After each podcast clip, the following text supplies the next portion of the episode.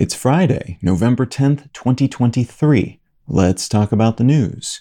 From Axios, Hollywood actors reach deal with studios to end strike. The Hollywood Actors Union, SAG AFTRA, announced on Wednesday that they've reached a tentative deal with major studios, ending a 118 day strike and a longer 148 day shutdown across much of the industry. The union said that the deal is valued at over a billion dollars and will, among other things, protect their members from the threat of AI. That longer shutdown kicked off when the Hollywood Writers Union went on strike in May, and they were able to reach a deal in September. But because the actors were still striking, most productions didn't immediately pick back up. And though the actors' strike officially ended yesterday, it'll probably be January before production restarts on most shows and films because of the complexities of aligning schedules, booking studio space, and the like.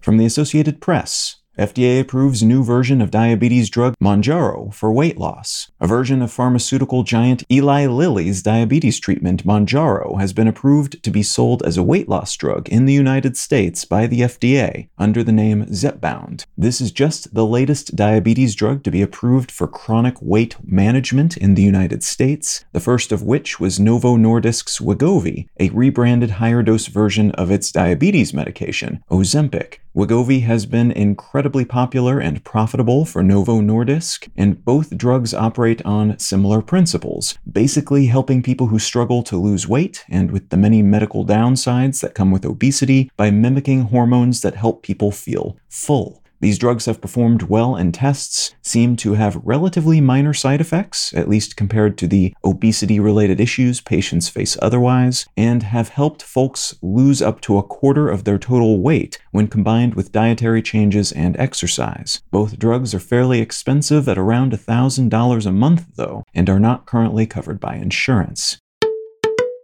And from the New York Times, US strikes Iran linked facility in Syria in round of retaliation. Following a wave of rocket and drone attacks against American forces and defenses in Iraq and Syria, the U.S. has launched airstrikes against a facility used by Iran's Islamic Revolutionary Guard in Syria. This is mostly notable because Iran has been backing relatively minor attacks against U.S. defense infrastructure across the Middle East for a while now, and these attacks have slightly increased in scope and scale since Israel's counterattack in Gaza began about a month ago, suggesting that while a fear feared more formal attack from Iran against Israel and its allies in the region might not be forthcoming. A subtle, deconstructed version of the same might be ongoing.